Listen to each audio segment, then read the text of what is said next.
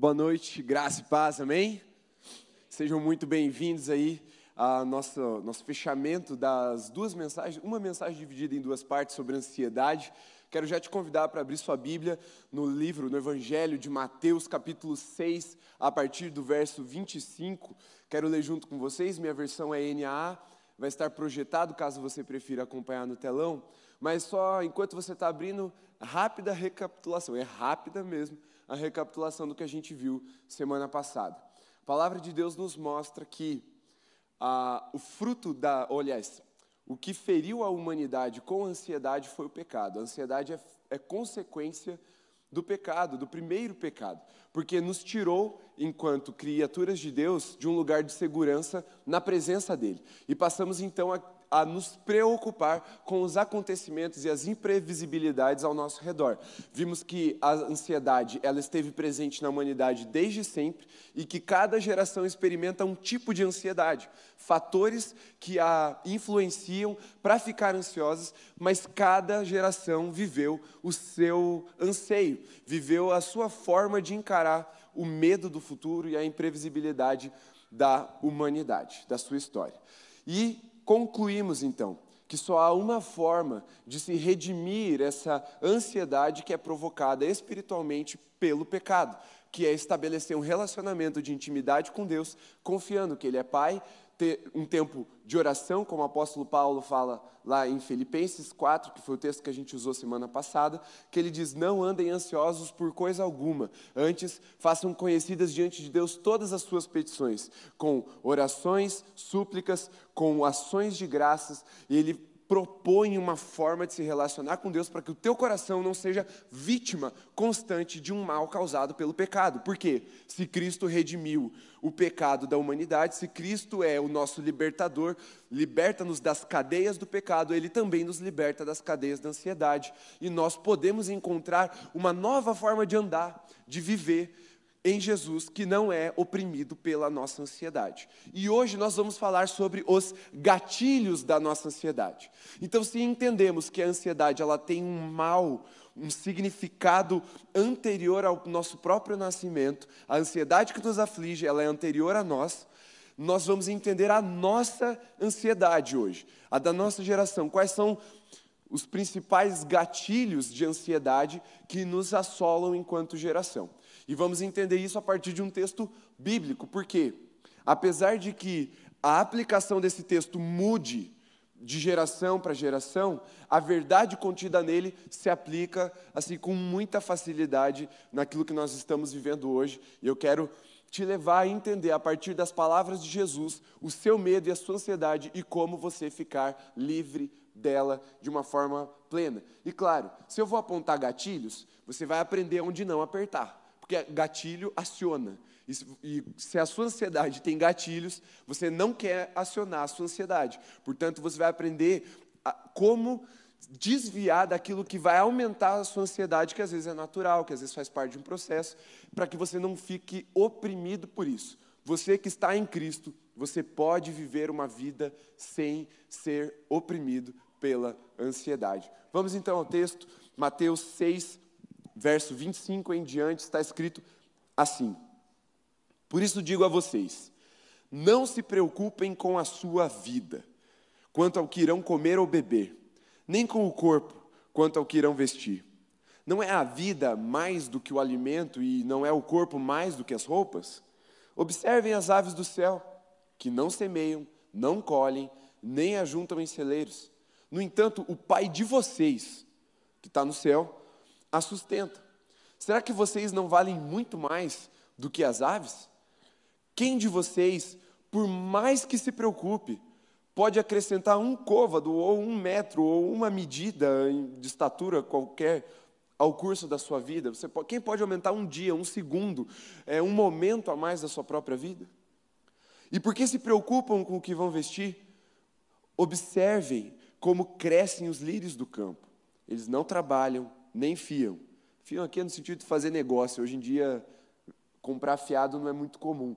Mas é um tipo de negociação que você fala, ó, anota na caderneta, eu pago depois.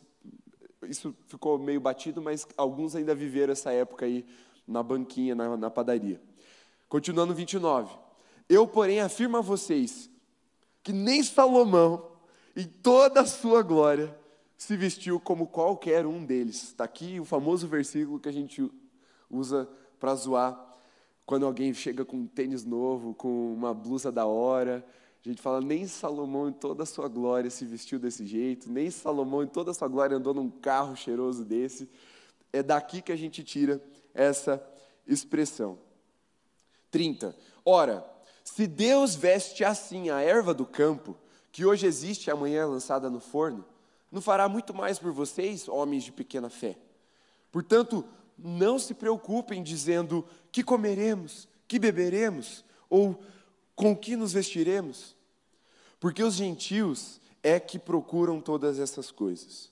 O Pai de vocês, que está no céu, sabe que vocês precisam de todas elas. Mas busquem em primeiro lugar o reino de Deus e a sua justiça, e todas estas coisas lhes serão acrescentadas. Portanto, não se preocupem com o dia de amanhã, pois o amanhã trará os seus cuidados. Basta ao dia o seu próprio mal. Feche seu olho, vamos orar. Senhor, eu peço que a tua palavra venha como uma verdade absoluta aos nossos corações. Porque só a tua palavra, como uma verdade estabelecida em nossa mente e no nosso coração, pode nos livrar da nossa ansiedade e dos nossos medos. É bem verdade que estamos acostumados com esse texto, estamos acostumados a repetir esses versículos, conhecemos muitas vezes eles de cor, mas Senhor, nós pedimos porque nós precisamos que a tua palavra entre nessa noite, estabeleça essa verdade aqui dentro, para gerar em nós confiança nela. Nós precisamos crer de todo o nosso coração que o Senhor é o nosso Pai, que o Senhor cuida de nós e que nós não precisamos nos preocupar com a nossa vida, nem com o que vestir, nem com o que comer, porque o Senhor vai nos dar essas coisas. Mas nos ensina nessa noite a como vencer a ansiedade, em nome de Jesus. Amém. Amém. Quantos aqui já tinham ouvido pelo menos algum desses versículos? Levanta a mão só para ter uma ideia. Então, beleza, estou sabendo já é, como é que está o seu coração agora. Tu vai falar sobre ansiedade nesse texto? Nunca imaginei. Talvez você tenha pensado isso. Sério? Uau, já passei por aí várias vezes, sermão do monte, o sermão mais lido, mais pregado na história do cristianismo. Sim, vamos falar sobre ansiedade. Vamos falar sobre os gatilhos da nossa ansiedade, porque Jesus está aqui descrevendo quais são os gatilhos dos anseios do coração do homem. Ansiedade é uma palavra mais elaborada para falar sobre as nossas preocupações com o dia de amanhã. Preocupação é você se ocupar com algo que não está no presente. Então, preocupar é ocupar antecipadamente. A palavra de Deus nos ensina que o amanhã tem um dono. Você já parou para perceber que você nunca põe a mão ou o pé, você nunca chega no amanhã de fato? Que dia é hoje? Amanhã. Isso nunca acontece. Toda vez que você chega num dia, que você tem alguma influência sobre ele, esse dia se chama hoje. Você nunca consegue de fato entrar no amanhã. Só que preocupação é você se ocupar com as coisas do amanhã. Portanto, Jesus termina essa, esse ensinamento sobre preocupações falando: basta cada dia o seu próprio mal.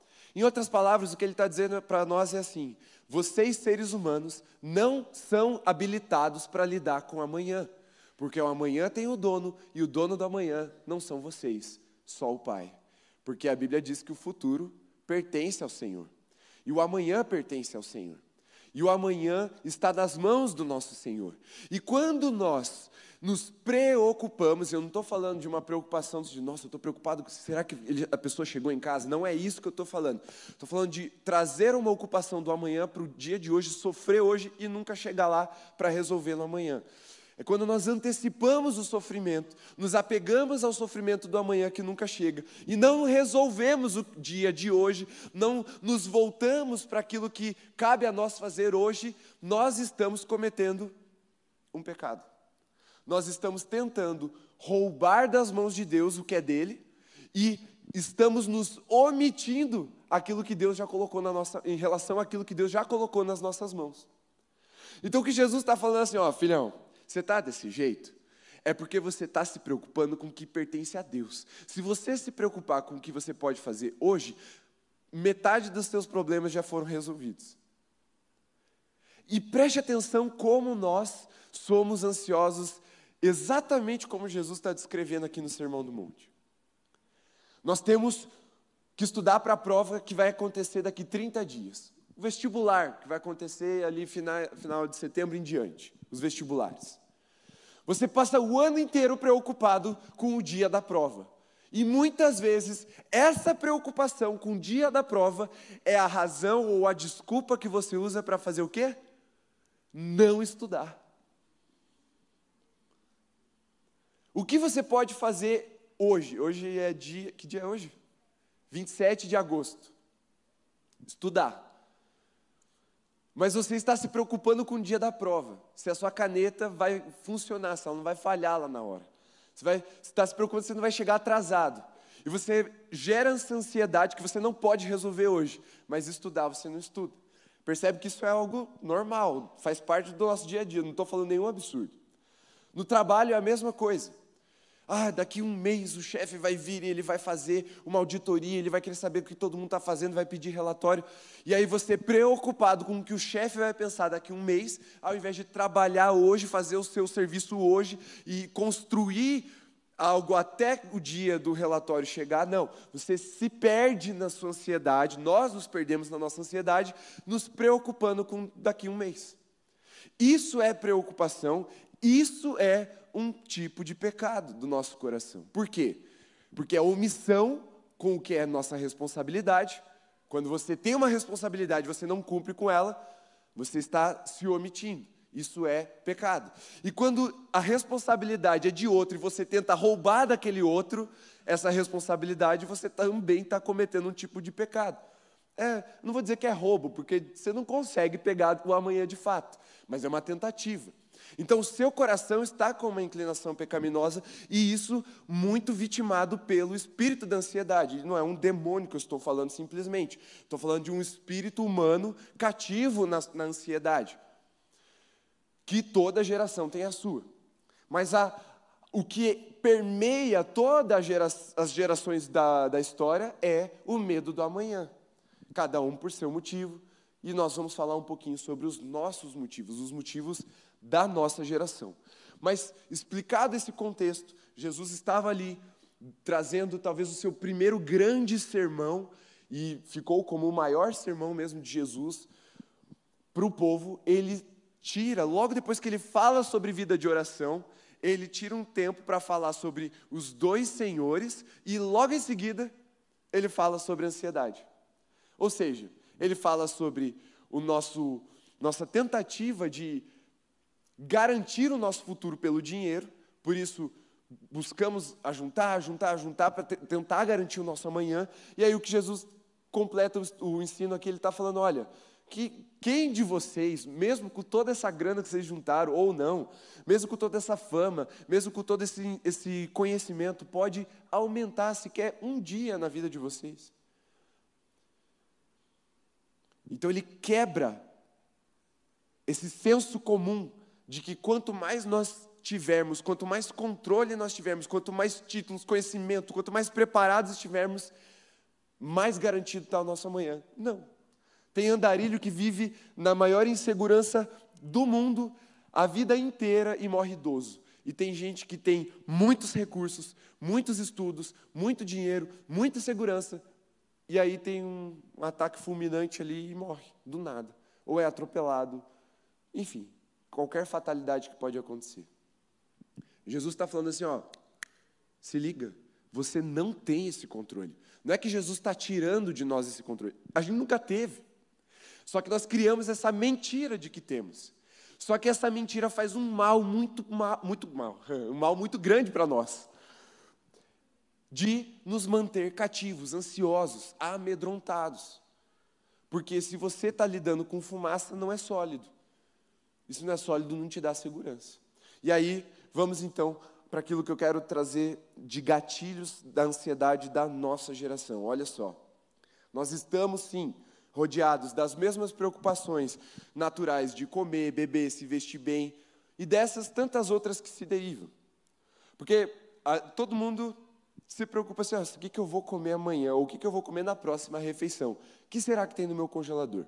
Mas dessa que já é bem menor para a nossa geração do que qualquer outra geração que já passou na Terra, o medo da fome hoje é muito menor do que em qualquer outro ponto da linha temporal. Mas hoje nós temos preocupações derivadas disso. Não é só se eu vou comer, mas será que a comida que eu vou comer é saudável? Será que tem agrotóxicos? Será que ela é, é ultraprocessada? Será, será que ela é de uma horta natural? A gente come, sabe, o corte é de qualidade. Nós temos outras preocupações que derivam do comer. Do vestir, não é só vestir, eu quero vestir vestir bem e barato, de preferência. Aí, Maria, de forma ecológica, né, de sustentável. Eu tenho outras preocupações que vão se derivando dessas que são mais básicas. Mas essas preocupações estão presentes na nossa geração também. E Jesus, quando ele apresenta essas preocupações básicas, ele traz uma memória para nós. Ó, lembra, o pai de vocês. Jesus não está falando só o meu pai, não, ele está falando o pai de vocês que está no céu, ele dá de comer para os passarinhos, que nem trabalhar trabalham. Ele dá de vestir para a erva do campo, que amanhã vai ser queimada. Vocês não valem mais do que esses fatores da natureza, essas criaturas da natureza? O que ele está querendo dizer é assim, a, a pergunta que é retórica. Sim, você, filho de Deus, vale mais do que um passarinho e muito mais do que uma erva do campo. Amém? Você tem consciência, convicção disso? Você tem mesmo? Tipo, se eu pôr na balança você e um dente de leão, você acha que você vale mais? Aleluia, glória a Deus, é isso aí. Você tem que ter essa convicção. Hoje em dia, até há uma, uma, uma, ideologia que trata como se a gente tivesse o mesmo valor de qualquer animal. Não é verdade, gente. Não é. Você vale mais do que qualquer animal nessa terra. Jesus não morreu por nenhum animal, mas ele morreu por você. Então, sim, você vale mais do que qualquer animal. Jesus está falando, você é filho, para Deus você tem uma importância, e essa importância faz com que ele se atente para as suas necessidades. Então, é essa primeira memória que nós precisamos estabelecer. Nós somos filhos de Deus e temos um Pai que está cuidando das nossas necessidades. Mas aí, como eu falei, Jesus também aponta uma incapacidade. Nós não somos habilitados para lidar com o amanhã. O amanhã nos traz ansiedade. E nesse mesmo texto, Jesus exprime, então, como não andar ansioso por essas coisas. E ainda melhor, como ter certeza de conseguir todas elas. Mas eu vou deixar isso para o final. Nós vamos primeiro então ver os gatilhos para que a gente esteja vigilante em relação a esses gatilhos, para eles não nos afetarem tanto com ansiedade, preocupação e com medo nas nossas vidas, porque essas coisas tiram a nossa paz, nos fazem errar, nos fazem pecar, nos fazem tomar decisões estúpidas muitas vezes, porque nós não nos rendemos à paz de Cristo que pode habitar em nossos corações e nos dar percepções mais palpáveis, reais da nossa vida, das circunstâncias ao nosso redor, para que andemos de um jeito livre de toda a ansiedade que está sobre a nossa geração. Então, nesse texto tem a solução para você conseguir tudo isso? Tem. Eu já volto nisso. Vamos aos gatilhos então. Primeiro, esse é mais geral. Se você tem 30 anos ou menos, com certeza você vai se encaixar nisso. Se você tem 45 anos ou menos, você provavelmente vai se encaixar nisso. Se você tem mais de 45, talvez você não se encaixe, mas talvez você se encaixe também.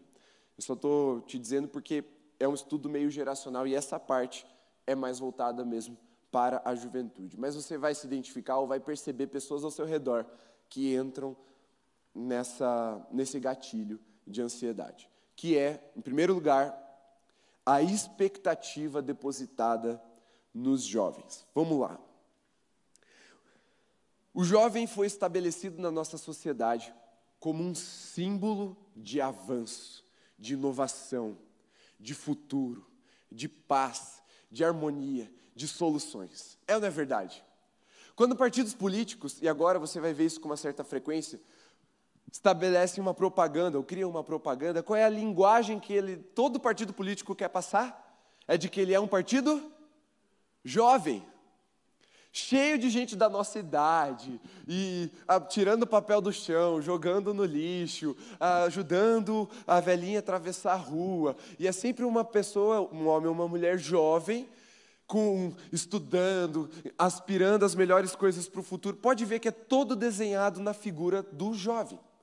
E fala assim: nós somos o futuro, porque nós somos um partido que é a juventude do Brasil, e a juventude, a juventude há uma expectativa, porque o jovem se tornou o símbolo da solução para os problemas do mundo.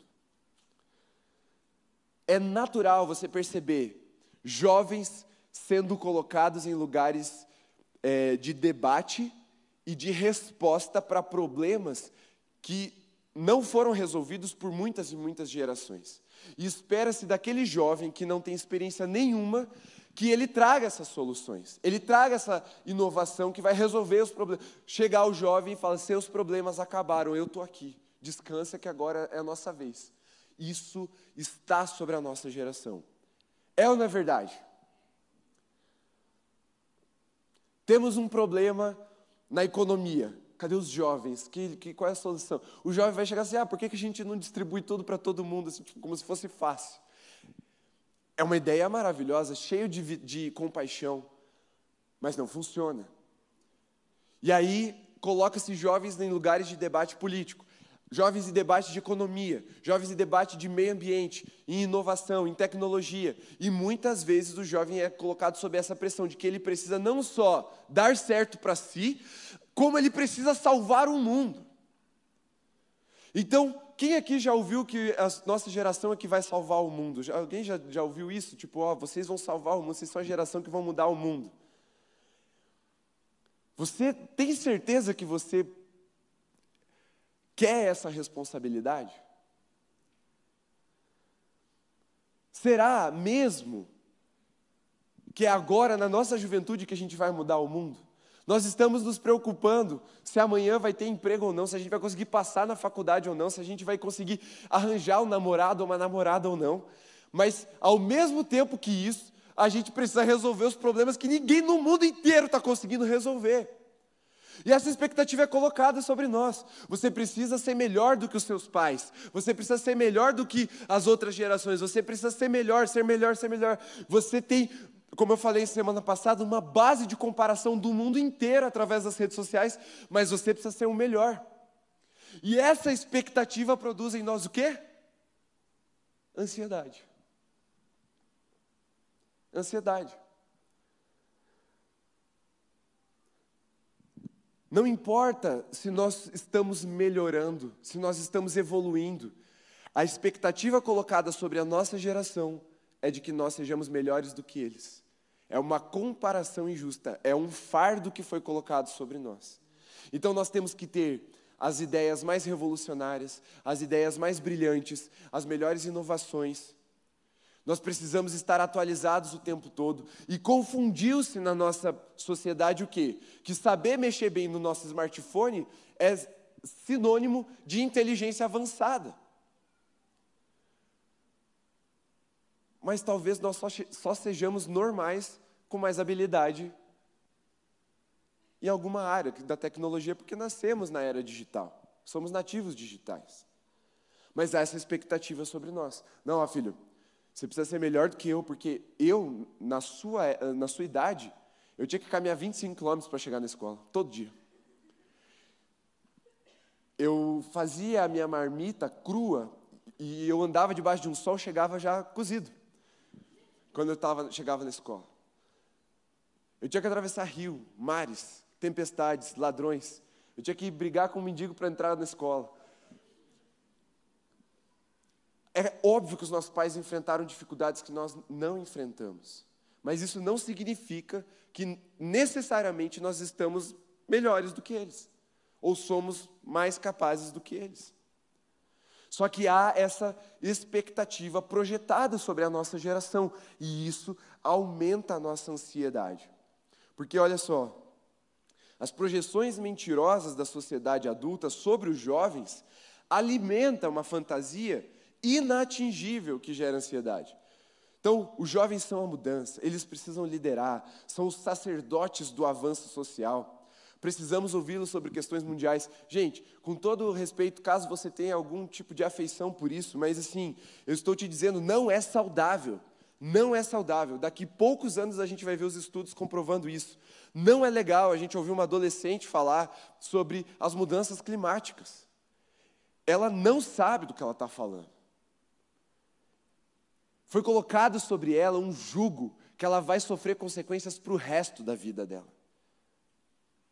E nós não precisamos ter as soluções para todo mundo. Nós precisamos, em primeiro lugar, voltar as preocupações para o nosso dia de hoje, para o que eu posso fazer hoje, para o que tem acesso pra, na minha vida. Porque são tantas expectativas do que é inatingível, do que é fantasioso, do que é fumaça, que quando o jovem, o adolescente, ele precisa lidar com as suas próprias frustrações, com os seus próprios anseios, da sua própria realidade, ele deixa de lidar com isso, se omite no que ele pode fazer e começa a se preocupar com o que ele nunca vai acontecer. Tá, que, qual, qual é a sua opinião sobre como tem que se tratar a, a, em relação à guerra na Ucrânia e às políticas internacionais? Cara, a tua opinião não vai mudar a opinião do presidente que tem essa decisão. Só que o jovem tem que dar uma opinião sobre isso. Ele precisa ficar se preocupando com a terceira guerra mundial. E ele tem um monte de coisa para resolver dentro de si, dentro das suas relações, dentro de casa, na sua família. Percebe como essa expectativa nos faz omitir a nossa responsabilidade e nos faz nos apegar àquilo que é fumaça, aquilo que é inatingível, aquilo que a gente não vai fazer. E mesmo que um dia a gente queira se tornar um grande líder mundial, e isso pode acontecer, eu te encorajo, vai em frente. Mas mesmo que um dia a gente queira tomar grandes decisões, para chegar lá, você tem que voltar para os seus problemas de agora, resolvê-los e ir construindo uma caminhada até chegar lá.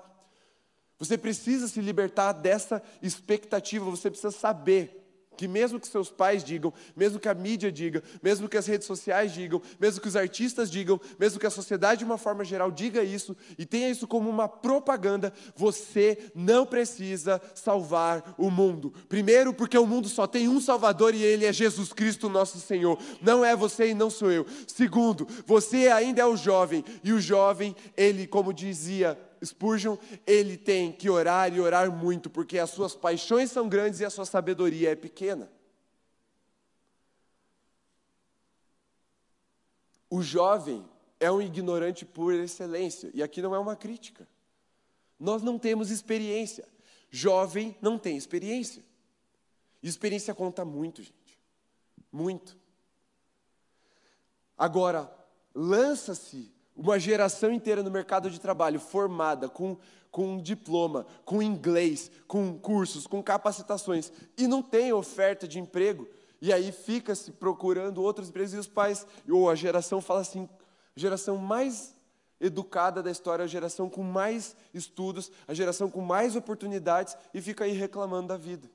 Isso só aumenta a ansiedade sobre a nossa geração. Mas por quê? Porque ter informação, lembra que a gente conversou semana passada? Informação não significa luz. Informação não significa que nós estamos mais preparados, que nós temos experiência para lidar com a vida de uma forma adulta, madura. Nós estamos buscando experiências, mas nós precisamos ter o direito de errar. E de errar sem sermos é, colocados debaixo de uma responsabilidade inatingível, que é terrível para qualquer pessoa. Só uma pessoa louca colocaria o peso de salvar o mundo sobre si. Ou essa pessoa é Deus, ou essa pessoa é louca. E Jesus se apresenta como Salvador. Claro que através de nós nós podemos gerar muitas mudanças e eu tenho certeza que nós vamos gerar essas mudanças. Entenda o que eu estou dizendo. A expectativa ela precisa estar centrada em Jesus e a, e a partir de Jesus nós manifestamos uma mudança. Glória a Deus por isso. A questão é que nós não trazemos para nós a responsabilidade de querer mudar tudo, mudar a sociedade, melhorar o Brasil. Nosso, não. Calma lá, tem um monte de geração viva que veio antes de nós que também tem papéis importantes e eles também vão assumir os seus papéis. Mas o jovem, ele é forte. Ele é muito forte. A Bíblia diz: o jovem é forte, vocês já venceram o maligno, é uma característica. Só que a força não significa sabedoria. Por isso, jovem, use a sua força para conquistar sabedoria. Para não ficar preso às expectativas irreais que as pessoas colocam sobre você.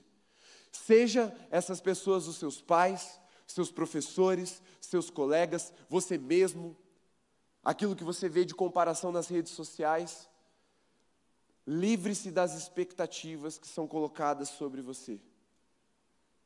Você não veio para solucionar o mundo, Jesus veio para isso. E ele não precisa de um ministério remendado, ele só precisa de continuidade no seu ministério.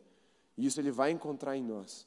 Mas a responsabilidade de salvar o mundo é de Jesus. Além disso, a era do marketing social projeta criaturas cheias de ansiedades por ser carregada de expectativas. Então, assim, ó, ele representa tudo que é de novo e bom em áreas que ele entende pouco ou nada. Você já viu um jovem numa feira de inovação? A propaganda mostra sempre um jovem feliz, cheio de expectativas, sonhando alto. Na verdade, na verdade, a cabeça do jovem está igual a Nazaré do meme lá, calculando tudo. Ele estava assim: Meu Deus, como que eu acompanho isso?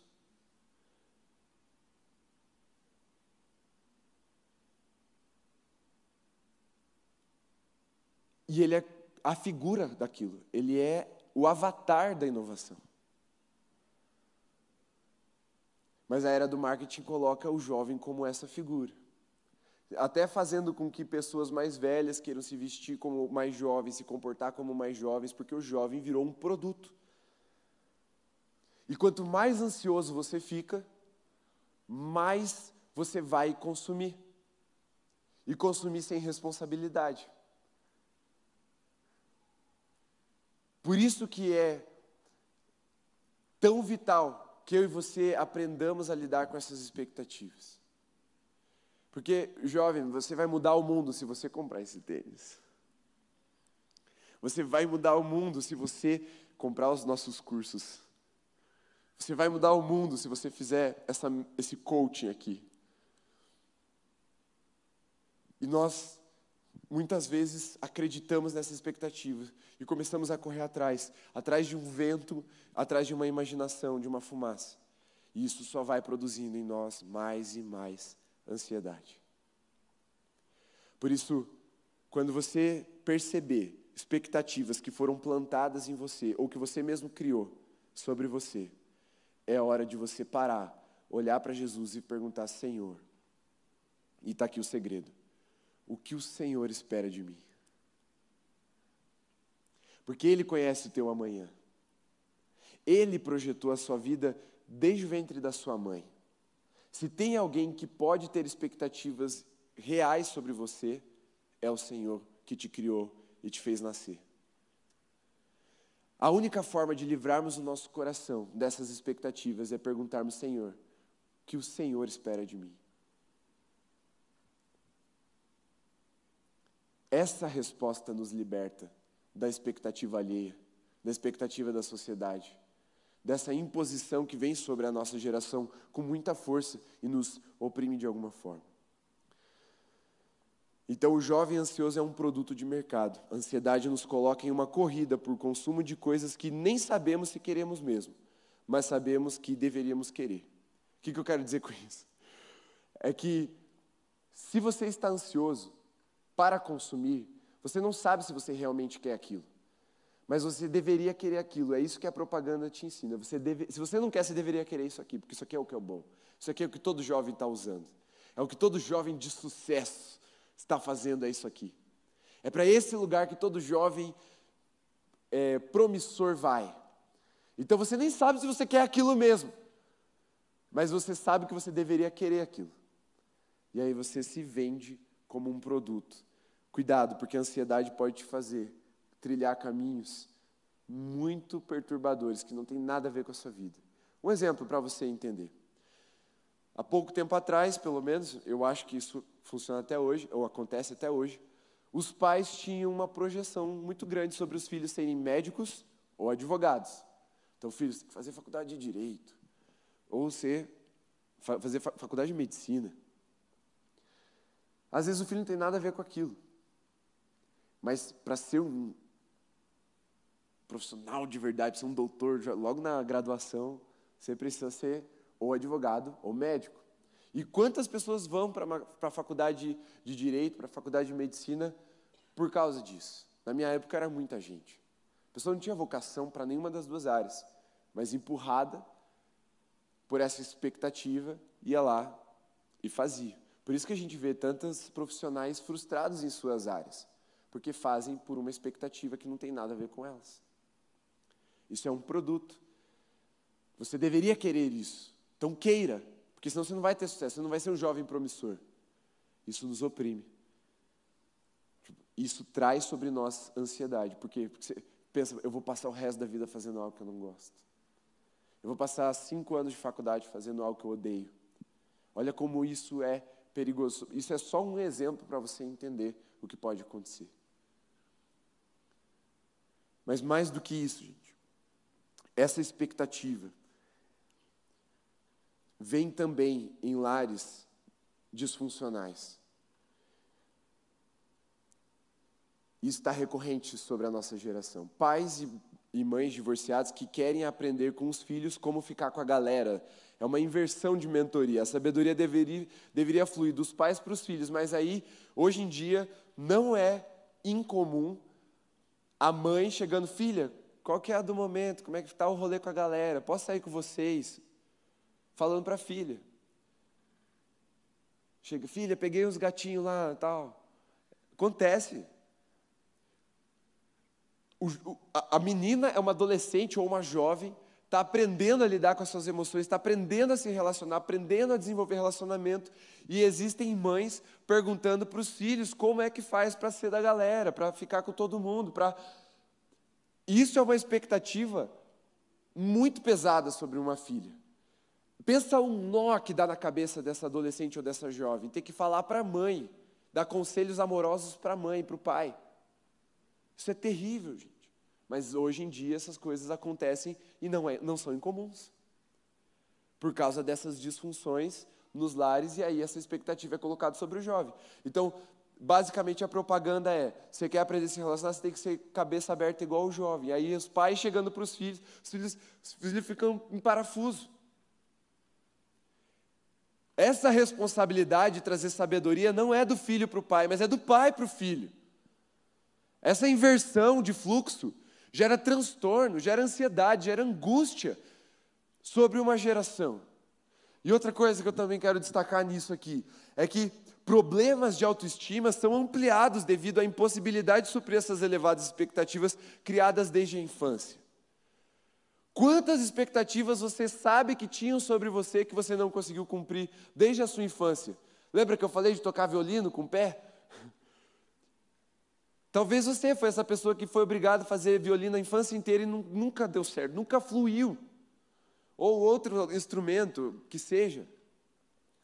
Expectativas que são colocadas sobre nós e nós carregamos como algo é, fazendo parte da nossa identidade. Não, filho, você não pode sair de casa porque senão essa casa ela vai desmoronar. Não, filho, se você sair, meu Deus, é, é, meu relacionamento com seu pai acaba. Meu, olha, olha o tamanho do peso que é colocado sobre a nossa geração, muitas vezes. Não, filho, você é, é a, a coluna do nosso lar. Filho não foi criado por Deus para ser coluna de lar nenhum. Só que muitas vezes nós, ainda mais aqueles de nós que têm pais não cristãos, e aí por sermos os é, aqueles firmes na fé, nos colocamos como um tipo de sustento dentro de casa. Só que isso traz ansiedade para nós. Isso traz ansiedade para nós. Antigamente, os pais tinham muitos filhos e dividiam suas expectativas entre eles. Então, sei lá, minha avó teve tantos filhos, ela, ah, esse aqui fez isso, esse aqui fez aquilo, ah, legal, gostei. Agora, com a diminuição da quantidade de filhos por casal, tendo um ou dois filhos, a expectativa é colocada de forma concentrada. E deixa eu te dizer, ninguém suporta o peso é, de, uma, é, de ser o projeto do seu próprio, dos seus próprios pais. Uma criança não suporta esse peso. Um adolescente não suporta esse peso. E muitas vezes você está carregando esse peso de ser o projeto dos seus pais. E eu não estou dizendo que eles não têm que te ensinar no caminho. Eles têm que te ensinar no caminho. Eles têm que te orientar, eles têm que te dar direção. A questão não é essa. A questão é que muitos pais, por falta de sabedoria, colocam sobre os filhos expectativas de como se eles fossem um projeto. Ah, tudo que eu não fui, agora você vai ser. E aí a criança não tem, não tem inclinação nenhuma para aquilo, não tem desejo nenhum daquilo, mas ela fica marcada por aquela expectativa. Então, cuidem com as expectativas. Eu digo, sempre que eu faço curso de noivos, eu falo para o casal: o maior inimigo do homem é a expectativa feminina. Porque normalmente ela é escondida, a gente tem que descobrir e a gente tem que bater essa expectativa. E o homem vai falhar miseravelmente 100% das vezes que ele tentar fazer isso, sem perguntar, para que ela deixe bem descrito quais são as expectativas dela. Mas expectativas que não são nossas, que são colocadas sobre nós, que Jesus não tem sobre nós, podem nos oprimir e nos levar a uma vida de ansiedade. Cuidem com isso. Olhem para o seu próprio coração agora. Feche seus olhos por um instante. Faça esse exercício comigo. Pense: será que você não está ansioso ou ansiosa por causa de expectativas irreais, expectativas elevadas demais? Talvez seja isso que você precisa entregar no altar hoje. Vamos para a segunda coisa: redes sociais e ansiedade. Pode abrir seus olhos.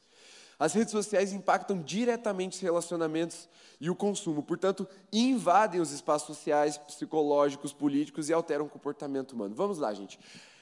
Redes sociais e ansiedade é uma relação quase que direta. Há pesquisas abundantes aí no mercado da relação entre consumo de redes sociais e ansiedade.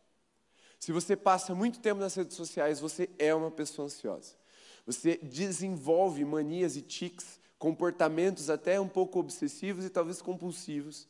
Eu não estou nem falando do toque, mas eu estou falando de comportamentos em si que são obsessivos, são compulsivos, como por exemplo, checar o tempo todo o seu bolso, tirar o celular para ver se não tem uma notificação. Você foi adestrado pelo toque ou pelo vibrar do seu celular a fazer esses movimentos, e quando você está sem, você fica meio esquisito, mas o que, que eu quero dizer com isso, gente? As redes sociais, é, elas são uma galeria de arte de mentira. Tudo que há de melhor está exposto ali, mesmo que tudo aquilo seja uma mentira. E a gente sabe que é mentira, porque quantas pessoas aqui já fizeram a seguinte coisa? Vou, vou, sejam sinceros agora.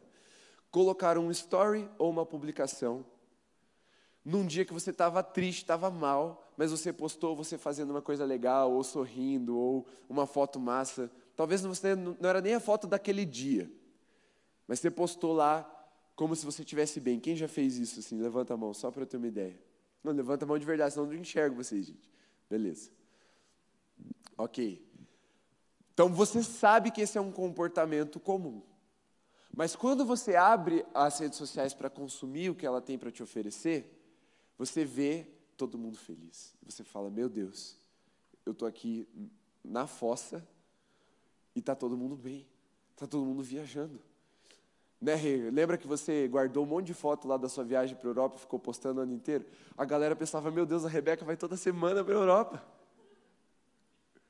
E a Rebeca lá comendo na Rio.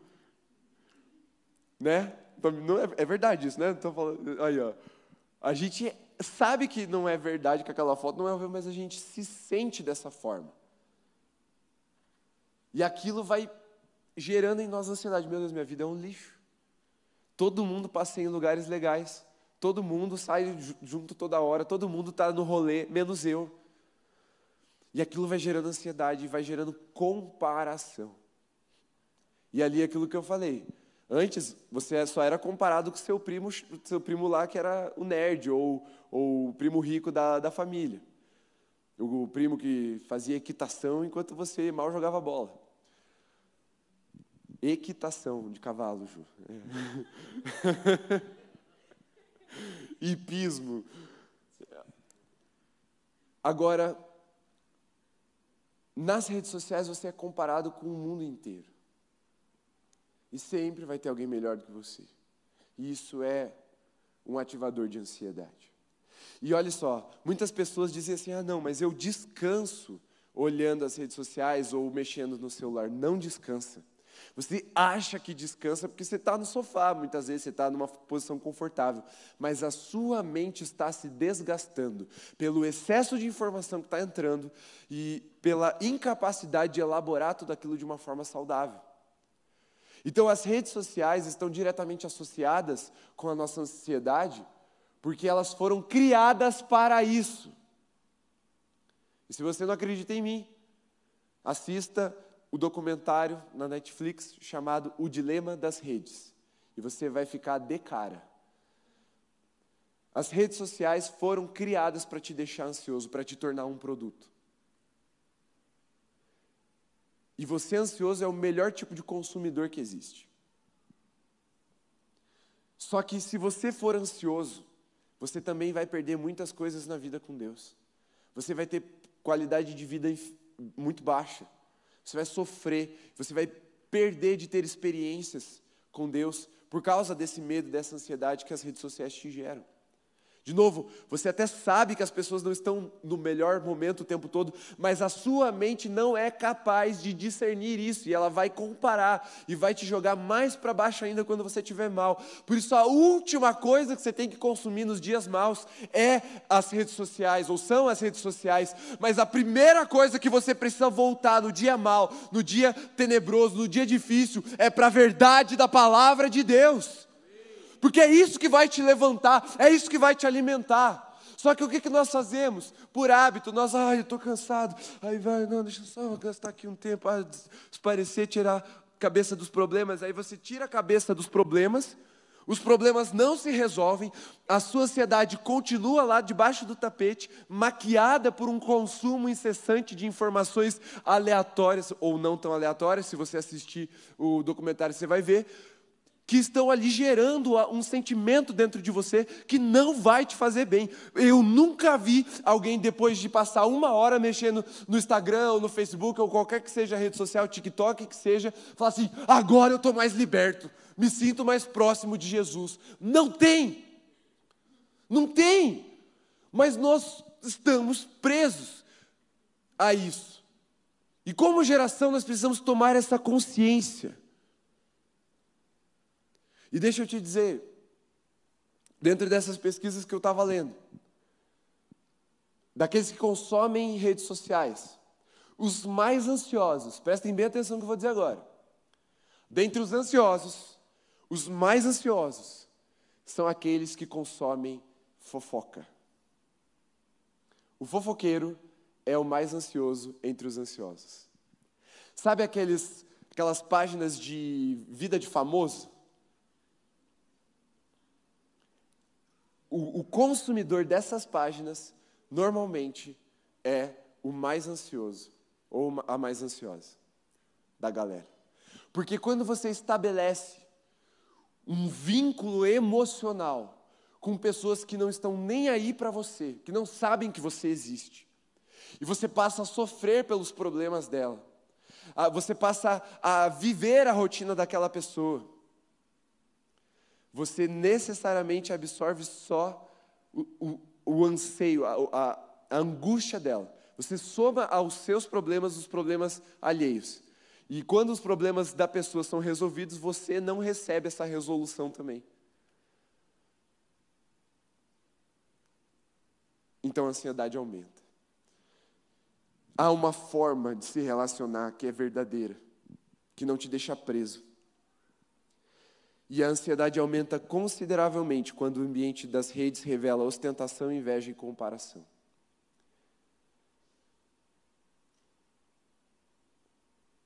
Porque quando uma pessoa ostenta alguma coisa, você você fica com inveja. E ao estabelecer inveja, você se compara. E ao se comparar, você fica ansioso. E principalmente, a mentira aumenta a ansiedade. E as redes, então, são o que eu disse, a galeria, o antro da mentira branca. Aquela mentirinha que pode. Eu não estou bem, mas está tudo bem.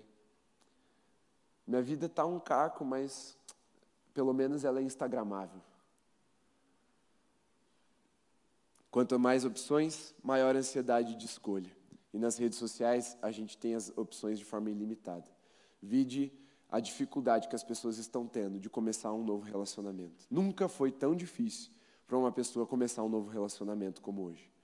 Porque as redes sociais dão a impressão de que o mundo está ao nosso alcance, mas ele não está. E aí você não consegue se relacionar com a pessoa de verdade que está próximo de você. E o terceiro e último que eu quero trazer é a ansiedade e o medo do futuro. Veja só. Quem aqui já tem habilitação? Levanta a mão. Levanta bem alto assim. Quem aqui nunca pegou estrada? Fica com a mão levantada. Nunca pegou alta velocidade assim. Beleza, pode baixar. Você que dirige e tem esse costume de dirigir, você sabe que quanto mais rápido, mais difícil de controlar o carro, certo? Então você tem que manter uma distância maior, caso haja necessidade de frear. Você tem que fazer as curvas de uma forma mais aberta, tem a estrada certa para isso e tal. Por isso que tem lugares que diminui-se muito a velocidade, o limite de velocidade, para que você tenha maior controle sobre o carro. Então, quando você tem maior controle sobre o carro, naturalmente aquele ambiente ele, ele pode ser mais, ele, ele é mais seguro, certo? Pessoas podem atravessar mais livremente. Por isso que você anda a 30 por hora ali na 7 de setembro. Porque ali atravessa a gente o tempo todo, descendo do tubo, descendo dos prédios, caminhando ali no centro. Agora, você não vê esse fluxo de pessoas saindo da calçada e atravessando a rua na BR 277 o tempo todo. Por isso que lá você pode correr a 100, 110 por hora. E lá na 7 de setembro você tem que arrastar o seu carro a 30 por hora. O medo do futuro se dá para a nossa geração porque nós estamos num carro em alta velocidade. Há 50 anos atrás, se você se formasse em qualquer coisa, você poderia falar assim: Isso aqui eu vou ser a vida inteira. Hoje, você pode se formar em qualquer coisa que seja. Você não sabe se daqui a 10 anos sua, sua profissão vai existir a, a velocidade que a nossa sociedade está caminhando torna o nosso futuro mais nebuloso, mais imprevisível, mais difícil de calcular aonde eu vou me encaixar nisso.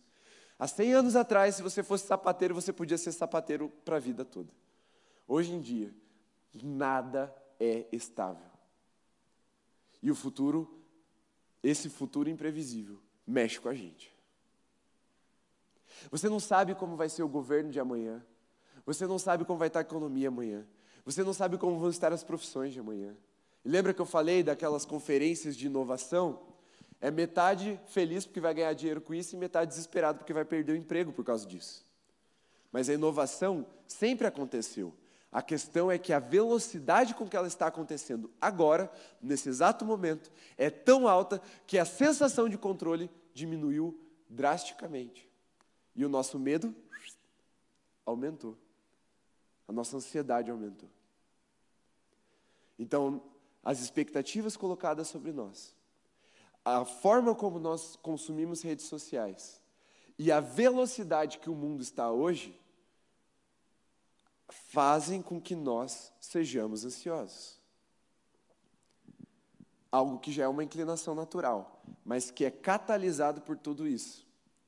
Mas Jesus ele traz uma solução. Como vencer esse medo do futuro? Como não ficar ansioso diante de tantas incertezas? Essa é a pergunta que nós precisamos fazer. Eu quero voltar para o texto, para ler de novo o que Jesus disse. Ele diz assim no versículo 33: Mas, depois de falar, não façam isso como os gentios, não fiquem preocupados com isso, ele fala assim: Mas busquem em primeiro lugar o reino de Deus e a sua justiça, e todas estas coisas lhe serão acrescentadas. Primeiro, desacelere seu coração de toda ansiedade. Olhar os pássaros, que é uma dica que Jesus está dando aqui, é contemplar a ação consciente de Deus em cuidar da sua criação. Quando nós estamos ansiosos, a primeira coisa que nós precisamos fazer, segundo Jesus, é desacelerar. Para um pouco. Olhe para a criação e veja a mão de Deus agindo ali. E lembre-se, em segundo lugar, quem você é em Jesus. Em Jesus, você se tornou filho de Deus. Então, o Criador não é um Criador distante, frio, é o seu Pai. Então, olhe para a ação dele, lembre-se que ele é o seu Pai. E terceiro, busque em primeiro lugar o reino de Deus e a sua justiça. E aí, você vai saber as expectativas certas sobre você. Porque se você buscar, tem uma coisa certa, uma promessa que a palavra de Deus nos dá, que eu garanto para você: se você buscar de todo o coração, você vai achar. E Jesus está falando, busca em primeiro lugar. É outra forma de dizer, busque de todo o coração. O reino de Deus. E as expectativas corretas sobre a sua vida você vai encontrar. Põe em primeiro lugar a busca de saber o que é que Deus pensa de você, o que é que Deus espera de você na palavra dele, num relacionamento de oração, de intimidade. E você vai ver a sua ansiedade, a sua ansiedade diminuir drasticamente, ela parar de te dominar. Pode ser que ela volte, mas ela não vai ter a mesma força e você vai ser capacitado então para rechaçá-la quando ela voltar tentando te amedrontar novamente. Mas busque em primeiro lugar o reino de Deus e a sua justiça, e você vai ver as expectativas corretas se alinhando na sua mente, no seu coração, e você sendo liberto desse peso de expectativas irreais e altas demais sobre você. Porque se tem alguém que sabe ter expectativa é Deus. Ele não é desmedido, ele é preciso. A segunda coisa, sobre as redes sociais. Busque em primeiro lugar o reino de Deus e a sua justiça. Você não vai encontrar o reino de Deus e a sua justiça nas redes sociais. Você pode até de alguma forma promover isso, mas você não vai encontrar lá. Se hoje as redes sociais ocupam mais tempo, mais tempo do seu dia do que a leitura da palavra e a oração, e a adoração e a comunhão, provavelmente, quer dizer, com certeza você não busca o reino de Deus em primeiro lugar. E é por isso que você está ansioso. Eu estou te dando um caminho de libertação simplificado. Não é que é fácil, é simples. Busca o reino de Deus em primeiro lugar. Deixa as redes sociais em segundo, terceiro plano. E as suas, seus relacionamentos vão ser acrescentados. Você não vai ficar de fora da galera. Você não vai ficar por fora do que está acontecendo. Não se preocupe com essas coisas. Porque se você buscar o reino de Deus, sabe o que você vai encontrar? Pessoas buscando o reino de Deus nesse mesmo caminho que você adotar. E são as melhores pessoas que você pode se relacionar nessa vida. São aquelas que também estão buscando o reino de Deus em primeiro lugar. E você vai ver a sua ansiedade diminuir, o seu medo diminuir, a sua coragem, a sua força aumentar, a sua vitalidade com Deus aumentar. Em terceiro, busque o reino de Deus em, em primeiro lugar e a sua justiça. E você vai ser, ver o seu medo do futuro diminuir até sumir.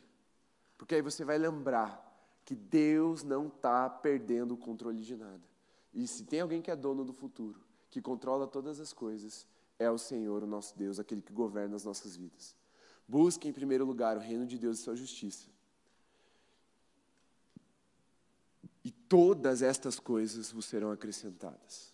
Todas essas que vocês estão preocupados, todas essas coisas que você se preocupa, que você se anseia, que estão lá no amanhã, aquele que realmente pode resolver, que pode agir no amanhã, vai resolver. Mas o seu coração, ao seu coração, foi dada uma responsabilidade, um chamado: buscar o reino de Deus em primeiro lugar e a sua justiça, para que todas as demais coisas que cabem ao Pai sejam então acrescentadas na sua vida. Você quer conquistar todas essas coisas?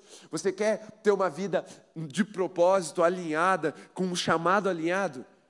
Uma profissão é, de acordo com aquilo que Deus te criou para ser? Busque em primeiro lugar o reino de Deus e a sua justiça. Isso vai ser acrescentado na sua vida. Você quer estar livre da ansiedade provocada pelas redes sociais para você poder se relacionar sem ter um comportamento é, esquisito, esquizofrênico é, em relação às pessoas, uma coisa superficial, vazia.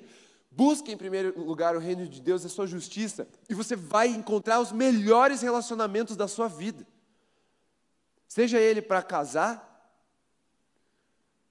né, namoro, noivado, casamento, seja as suas amizades, seja seus líderes de célula, seja seus companheiros de ministério, não importa que tipo de relacionamento, mas os melhores relacionamentos você vai encontrar nesse caminho, de buscar o reino de Deus em primeiro lugar. Você quer resolver o seu casamento, você quer resolver a relação, a sua relação com seus pais, você quer melhorar na escola. Busque em primeiro lugar o reino de Deus e a sua justiça, e essas coisas vão ser acrescentadas. Confia no Pai. É Ele que está prometendo não é o Jeff. Não é um discurso vazio. Busca o reino de Deus e veja os seus medos diminuírem. Busque o reino de Deus e veja a sua ansiedade murchar, murchar, até caber de novo na sua mão e você falar: Você não me controla mais, ansiedade, agora sou eu que te controlo. Busque em primeiro lugar o reino de Deus e você vai ver que o amanhã não vai te assustar, ele vai te trazer inspiração. Aquela ansiedade de medo vai virar aquela ansiedade boa, do frio na barriga, não vejo a hora de acontecer. O que, vai acontecer? Não sei. Mas eu sei que quem está preparando o amanhã é bom, é fiel à sua palavra, e a sua vontade é agradável, perfeita e boa. E ele não pode mentir, ele não pode pecar, portanto, ele não pode nem mentir nem pecar contra mim. E ele vai fazer valer a sua promessa sobre a minha vida. Fique em pé.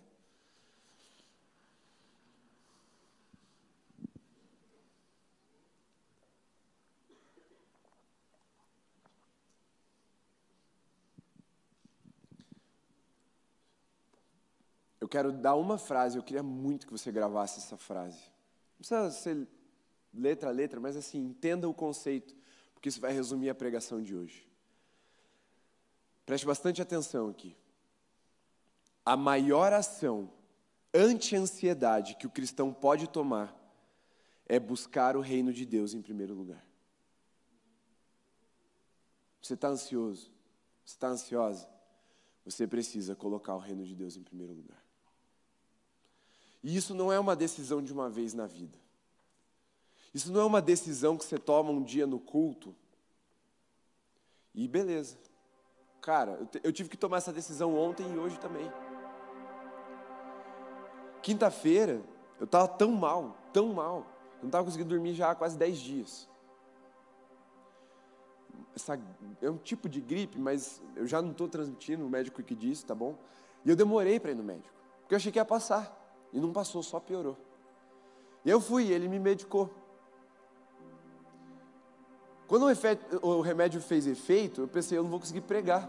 Minha, minha, meu pensamento ficou todo embolado, assim. Minha, até minha fala ficou meio atrasada e tal, fiquei esquisito. Fiquei ansioso por isso. E eu tive que tomar uma decisão. Não, Senhor. Eu confio que o Senhor vai. Primeira coisa que eu pensei, vou mandar uma mensagem, Tiago, se vira. Aí eu falei: não, Deus quer que eu pregue. Eu vou pregar, eu vou, vou ser fiel, vou permanecer. E orei: Senhor, testifica no meu coração. Eu vou pregar mesmo sábado ou devo já passar para alguém? Passo para Bila, para o Tiago, para o Mateus. Deus, não, é você mesmo, fique em paz. Eu falei, beleza. vou escrever a mensagem. Vou aproveitar que eu estou em casa, estava de atestado médico. Vou escrever. Eu não conseguia pensar três frases conectadas uma na outra. Falei, Deus, vai descansar. Eu fui. E não tinha pregação. E Deus, calma. E aí na sexta-feira, o dia inteiro pensando, minha mente toda desconectada. Eu, eu e a Manu tivemos uma reunião ontem de manhã. Acabou a reunião, não lembrava quase nada do que ela tinha falado, do que a gente tinha conversado.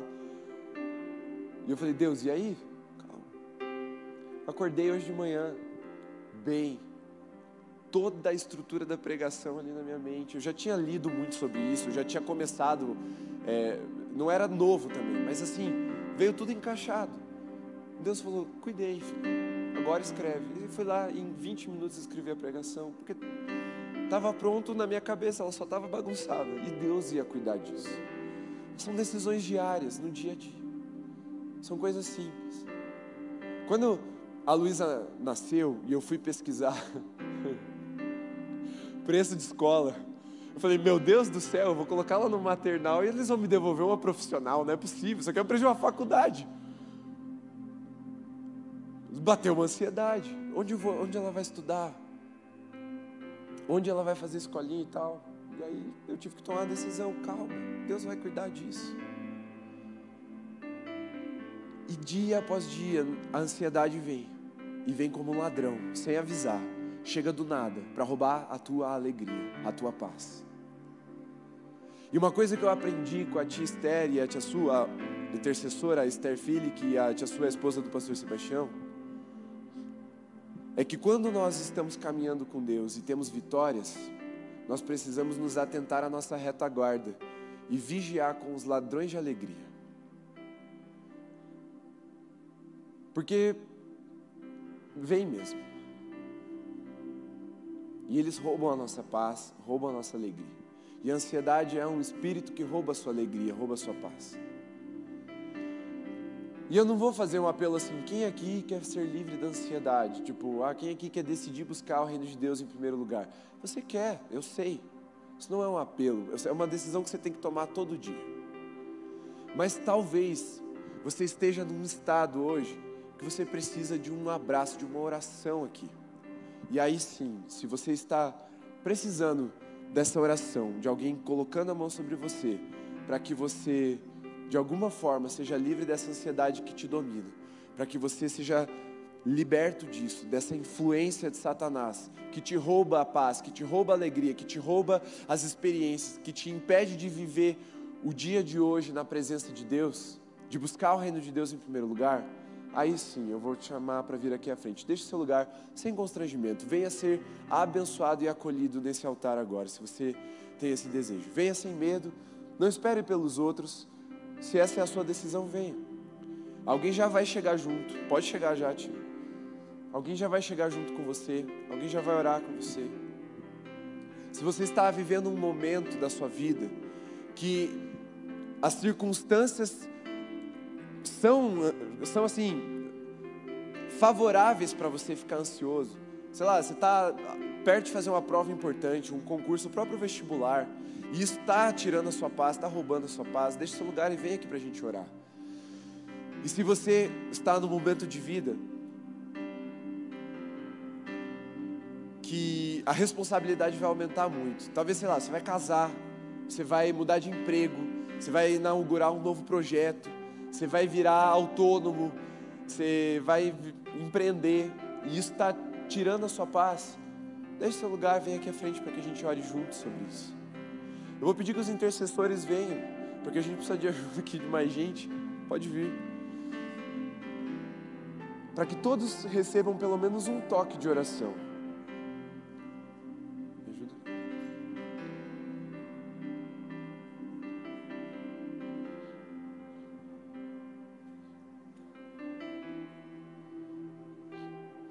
Se você ficou no seu lugar, você pode estender as mãos para cá e orar por essas pessoas? Comece a orar aí do seu lugar mesmo. Verbalize mesmo que baixinho aí no seu lugar, mas fale, ore, Senhor, liberta meus irmãos.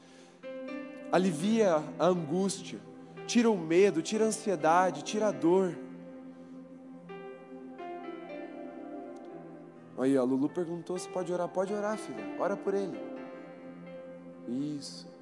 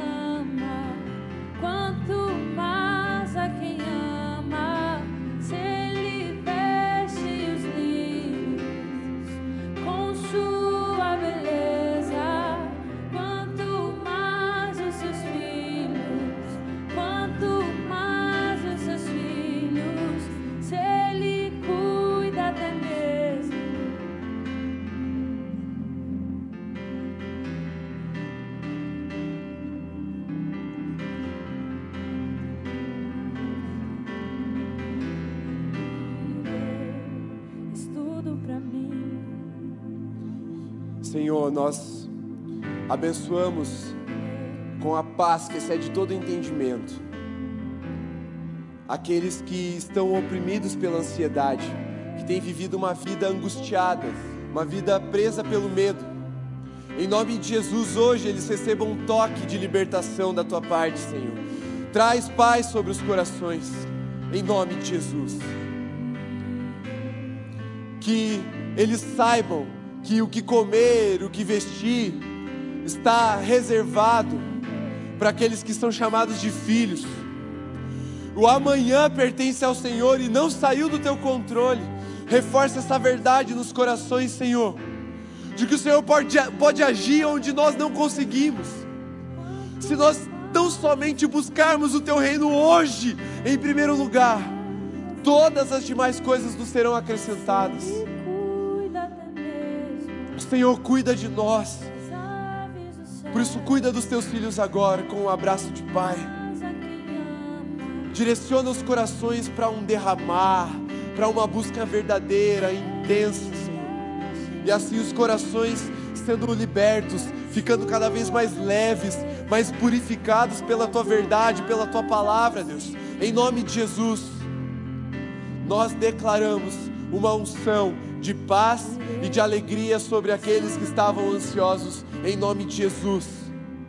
E todo o espírito das trevas que oprime na mente, que traz a mentira aos corações, para enganá-los, para roubar deles aquilo que o Senhor tem dado, nós repreendemos em nome de Jesus agora, e declaramos: somente a voz do Espírito de Deus será ouvida toda a verdade do Senhor prevalecerá contra as mentiras de Satanás. Em nome de Jesus. Amém, Senhor. Amém. Aleluia. Você pode ficar em pé mais uma vez? Se você quiser continuar no altar, fique, é, você é livre, é só para que a gente vá caminhando para esse desfecho. Agora nós vamos ter um tempo muito precioso de comunhão. Se você ainda não comprou o seu ingresso do Point, ali no stand a Carol vai estar te esperando para você comprar 25 reais liberado, pizza e refri. E melhor disso tudo é com a gente, é na galera. Mas assim, gente, aproveitem esse tempo e conversem sobre isso. Conversem sobre a ansiedade uns dos outros. Orem uns pelos outros para que vocês sejam sarados, libertos, curados. O compartilhar alivia tanto, tanto. Por isso, em nome de Jesus, desfrutem também da comunhão como uma cura vindo da parte do Senhor para os seus corações. Estabeleçam amizades verdadeiras que vão te libertar da necessidade de aprovação das redes sociais, de ficar mentindo, de ficar expondo uma, uma coisa que você sabe que é construída, que não, não tem ligação com a realidade. Para você não ficar vendendo uma imagem sua, para você ter curtidas, aquelas curtidas nunca vão substituir um abraço. Aquelas interações nunca vão substituir um olho no olho. Eu creio que Deus cura através da oração, através de profecia. Eu creio que Deus cura através de imposição de mãos, mas eu também creio que Deus cura através da comunhão. Eu sei que Deus cura através de comunhão. E muitos dos nossos anseios vão ser sanados à medida que nós observarmos, nós não estamos sozinhos nesse barco. E esse barco que nós estamos, Jesus está presente. Coloque suas mãos assim, como no ato de quem recebe, que o amor de Deus, o nosso Pai, que a graça redentora de Jesus, o Filho, que o consolo e a comunhão do Espírito seja sobre você, meu irmão, minha irmã, sobre a sua casa, sua família, sobre toda a igreja de Jesus espalhada por toda a terra hoje e até que Ele volte. Amém. Amém? Glória a Deus, Deus abençoe. Você pode aplaudir então o Senhor. Vamos fechar esse culto celebrando o Senhor e a sua ação.